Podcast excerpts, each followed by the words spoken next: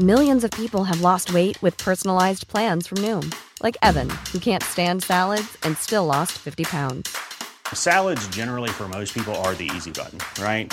For me, that wasn't an option. I never really was a salad guy. That's just not who I am. But Noom worked for me. Get your personalized plan today at Noom.com. Real Noom user compensated to provide their story. In four weeks, the typical Noom user can expect to lose one to two pounds per week. Individual results may vary.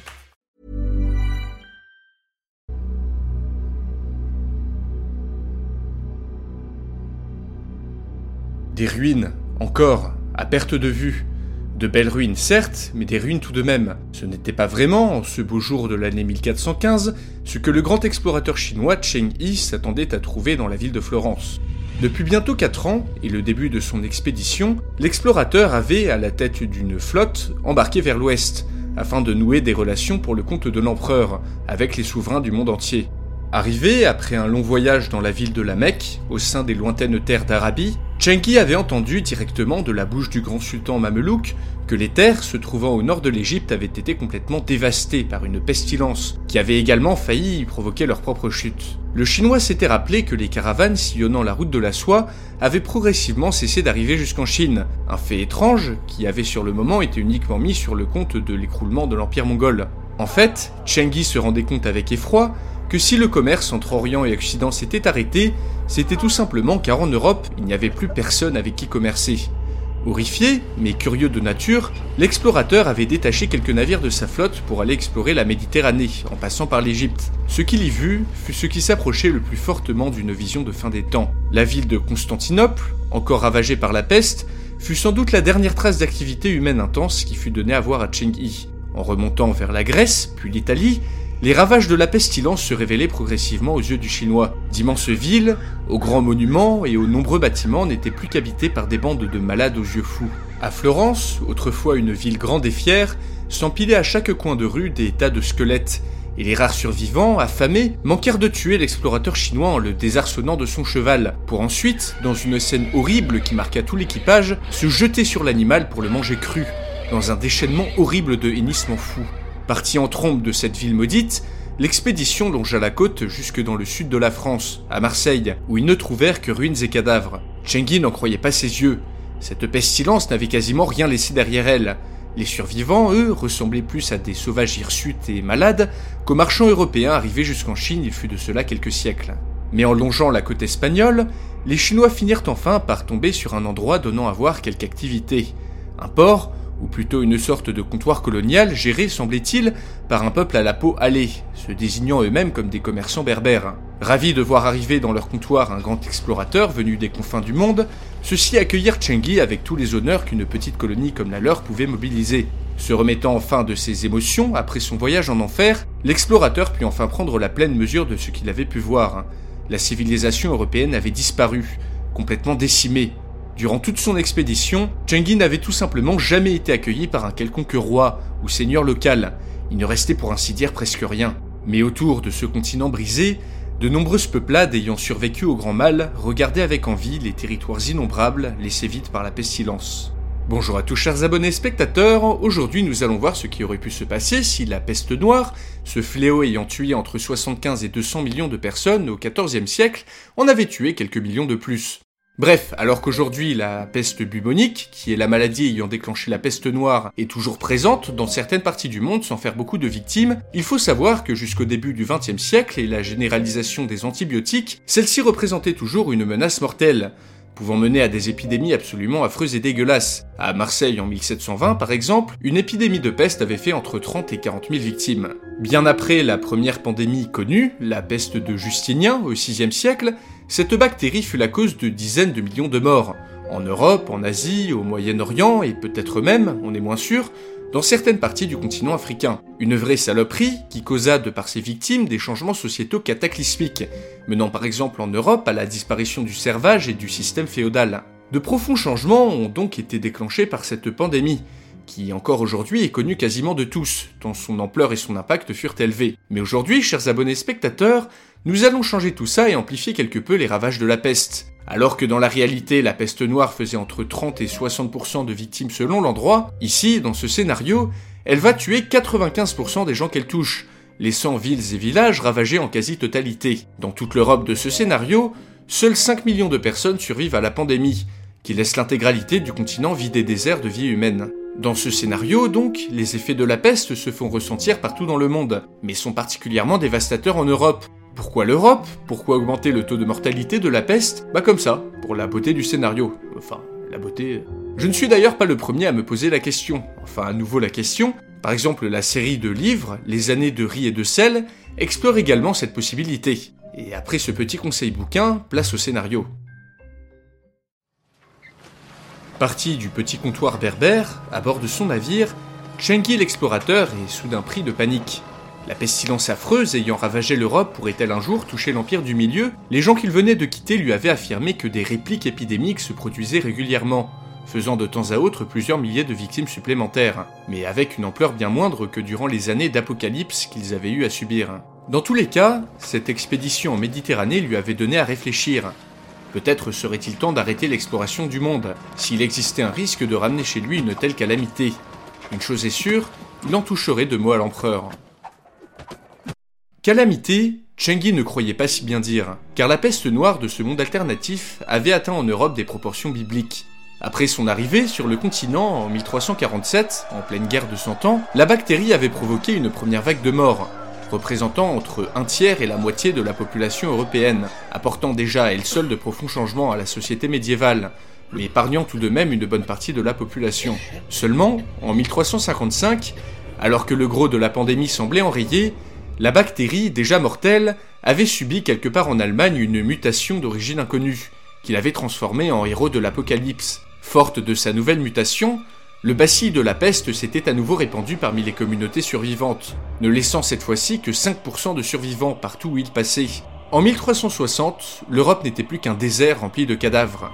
Un par un, les royaumes et autres entités politiques s'effondrent. En France, le roi Jean II, le Bon, décède couvert de puits et de bubons, entouré par des cohortes de prêtres et de médecins en transe, persuadés d'assister à la fin du monde.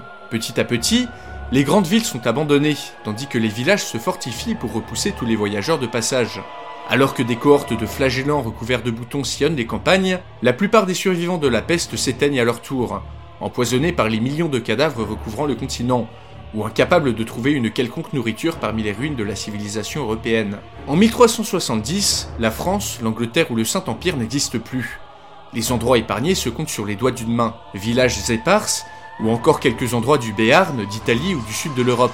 La Pologne, au prix de mesures d'exclusion drastiques, est la seule entité politique ayant survécu à la Grande Peste. Tout le reste de l'Europe n'est plus composé que de familles ou de villages complètement isolés les uns des autres, sans contact aucun avec le monde extérieur et livrés à eux-mêmes. Dans la ville d'Avignon, le Saint-Père Innocent VI, cloisonné dans sa résidence depuis bientôt une décennie, est pris d'une crise de mysticisme et s'évanouit dans la nature. Avec le terrible fléau qui vient de frapper l'Europe, c'est également le catholicisme qui s'effondre. Parmi les rares communautés survivantes, le culte catholique romain a été remplacé par des hérésies, priant pour que s'arrête la fin du monde dans d'étranges rituels mutilatoires. Dans les grandes villes du Moyen Âge, autrefois siège de grandes civilisations, les arbres et les plantes envahissent les rues, tandis que la faune erre au milieu de ces villes désormais désertes. En 1380, le fléau s'arrête enfin, n'ayant plus personne à contaminer. Le continent n'est plus qu'un agglomérat de cadavres, de cendres et de villes abandonnées, la société n'existe plus et le chaos règne partout. Le continent européen, désormais vide, est ouvert à toutes les convoitises. Une décennie plus tard, en 1390, plusieurs expéditions partent du Caire, de Syrie ou d'Afrique du Nord pour établir des comptoirs en Europe du Sud. Une fois arrivés, absolument personne ne les empêche de s'installer. Seuls quelques miséreux ayant réussi à survivre dans les campagnes viennent quémander un peu de nourriture aux colons, avant d'être violemment repoussés par peur des maladies. Partout, mais principalement sur les côtes, des commerçants s'installent, profitant du vide laissé par les précédents occupants du continent. En 1418, après son retour en Chine, l'explorateur Sheng Yi informe l'empereur de l'immense calamité qui s'est abattue sur l'Europe. Fait des réalités locales, le souverain lui demande si l'Empire romain existe toujours malgré la maladie. Plus tard, à la faveur d'un changement de dynastie, une période d'isolationnisme débuta en Chine, qui devait durer plusieurs siècles. En Europe, en 1430, une tribu factieuse de la Horde d'Or, les tribus mongoles contrôlant la steppe russe, s'enfuit vers l'ouest pour échapper au courroux du Khan. Voyageant longuement, ceux-ci découvrent les paysages dévastés d'Europe de l'Est, et finissent par s'implanter dans l'ouest de l'Ukraine, mais ne s'aventurant tout de même pas trop au sud. La raison Les armées de Mourad II, grand sultan de l'Empire ottoman, qui s'avancent sans rencontrer aucune opposition en plein cœur de l'Europe. Après la prise de Constantinople, précédée d'un siège d'une année, Mourad II arrive en 1432 devant la ville de Vienne, encore défendue par quelques milliers d'hommes, peu motivés, venant des campagnes alentours et ayant réinvesti la ville. Devant la taille de l'armée ottomane, les pauvres défenseurs se rendent en implorant la pitié. Mourad II, grand prince, fait sortir les 2500 personnes peuplant la ville avant de les réduire en esclavage et entrer dans Vienne, suivi de ses innombrables troupes. En Espagne, les incursions berbères se multiplient. La ville musulmane de Grenade, dévastée par la peste, est réinvestie par des colons venus d'Afrique du Nord. Petit à petit, les côtes européennes se repeuplent, mais l'intérieur des terres reste largement vide, même si la terre, très fertile depuis qu'elle fut couverte de cadavres, laisse progressivement place à d'immenses champs. En 1450, le monde musulman se remet doucement de la pandémie. L'Empire ottoman s'étend toujours plus en Europe, tandis que les colons venus d'Égypte, d'Afrique du Nord et de Syrie essaiment les côtes à la manière des Grecs antiques, fondant des comptoirs et des colonies basées sur le commerce. La Pologne, seul pays européen ayant survécu au grand fléau, tente de combattre les incursions ottomanes et mongoles, mais ne peut lutter d'égal à égal face aux hordes qui se pressent aux portes du continent. C'est au début du XVIe siècle que le mouvement s'accélère. Le monde musulman, en plein essor démographique, cherche de nouvelles terres à investir et de nouvelles populations à convertir. Le 25 mai de l'an de grâce 1502, le souverain du nouvel émirat d'Hispanie lance plusieurs incursions au-delà des Pyrénées. À la tête d'une grande armée, composée de soldats et d'esclaves provenant de tout le monde islamique, il déferle sur le sud de la France mais doit passer plusieurs mois à assiéger les villes situées dans le Béarn. Celles-ci, les seules en France à avoir pu résister à la catastrophe, et dirigées par des chefs de guerre, se combattent entre elles tout en ayant des contacts limités avec les colons maghrébins et arabes. Leur isolement géographique et commercial n'aura pas permis à ces endroits de se développer assez, afin de résister aux invasions. Dans les villages alentours, l'armée de l'émirat d'Hispanie put assister à ce qu'était devenu la religion catholique, après le passage de la peste, Rituels de flagellation, processions et danses hystériques jusqu'à l'épuisement, et vénération de talismans et de médaillons. Les cérémonies religieuses inventées à la suite de la peste noire reflétaient la peur et l'immense désespoir qu'avait suscité cet événement, un traumatisme profond qui était depuis rentré dans la culture des survivants. Le culte de Marie avait supplanté celui de son fils, Jésus, dans les cérémonies religieuses, car une vieille légende professait que la peste de Justinien, au VIe siècle, avait été stoppée par une icône de la Sainte Vierge. Sans autorité papale, personne n'était en mesure de stopper les hérésies, et ce faisant la fragmentation totale de la religion catholique en de multiples variantes.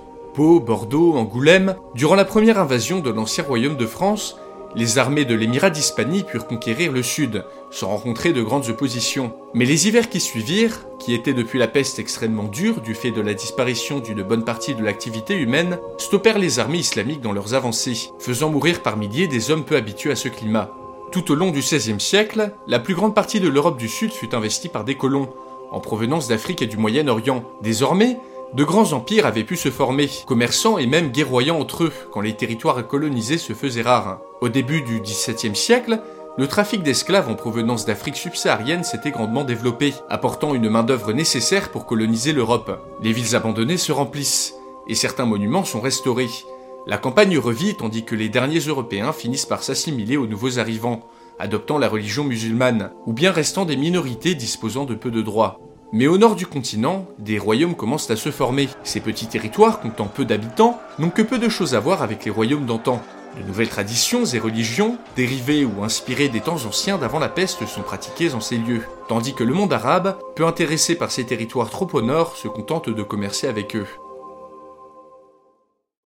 De l'autre côté de l'Atlantique, dans une Amérique non découverte par le reste du monde, l'Empire Inca s'effondre tout seul, miné par ses contradictions et ingérable de par sa taille, après plusieurs siècles d'existence. Dans cet univers alternatif, la non-arrivée des Européens a permis aux empires, tribus et peuples d'Amérique de continuer à s'étendre et guerroyer, sans connaître de changements majeurs dans leur existence. Avec la route aux épices qui reste ouverte, et toute l'Europe à coloniser, aucun élément ne pousse les Chinois et les Arabes à tenter une très hypothétique traversée. En Afrique subsaharienne, le trafic d'esclaves reste limité à la traite arabe et à la traite intra-africaine, qui, bien que grandissante, ne dépeuple jamais totalement certaines parties des côtes. Ainsi, de puissants empires prospèrent en Afrique de l'Ouest et en Afrique centrale, tandis qu'en Afrique de l'Est, le royaume d'Éthiopie, un des premiers pays chrétiens, reste ce qui est sûrement un des derniers bastions de cette religion dans le monde entier. Mais alors que le monde islamique s'étend sans cesse, le début du XVIIe siècle voit un géant endormi se réveiller. Le tigre chinois sort enfin de sa période d'isolationnisme. L'empire le plus puissant et peuplé de ce monde se réveille de sa léthargie, et à la faveur du règne d'un empereur ambitieux, renoue avec les expéditions de Cheng Yi. Envoyé vers le Japon, toujours féodal, les îles du Pacifique, l'Afrique ou l'Asie du Sud, l'immense flotte parcourt le monde dans des buts principalement commerciaux et culturels, encourageant les souverains rencontrés à payer tribut à l'empereur. La culture occidentale étant morte et enterrée, c'est la culture orientale qui devient la plus influente au monde. La Chine, libre de toutes interférences européennes, reste pour des siècles et des siècles l'empire le plus puissant, contrôlant l'économie et le commerce des épices et de la poudre, dominant petit à petit culturellement une grande partie de l'Eurasie. Ce monde est un monde où la technologie évolue plus lentement et dans des directions différentes, sans l'apport des Européens. Dans cet univers alternatif, le monde est ainsi séparé en deux blocs importants. Le monde islamique, s'étendant de l'Europe jusqu'en Inde, et le monde chinois, dont l'influence traverse l'Eurasie via ses voies commerciales et ses expéditions. Des empires et des cultures différentes, se menant des guerres différentes, tout ça dans un monde où la peste noire a totalement effacé l'Europe de l'histoire.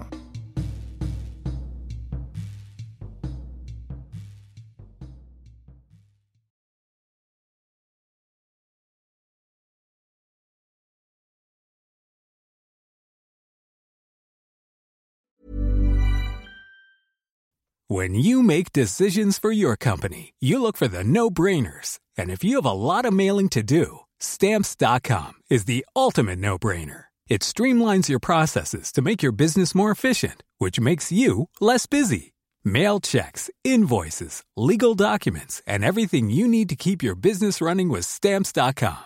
Seamlessly connect with every major marketplace and shopping cart Schedule package pickups and see your cheapest and fastest shipping options from different carriers. With rates up to 89% off USPS and UPS rates. And with the Stamps.com mobile app, you can take care of mailing and shipping wherever you are. Make the same no brainer decision as over 1 million other businesses with Stamps.com. Sign up with Code PROGRAM for a four week trial, plus free postage and a free digital scale. No long term commitments or contracts.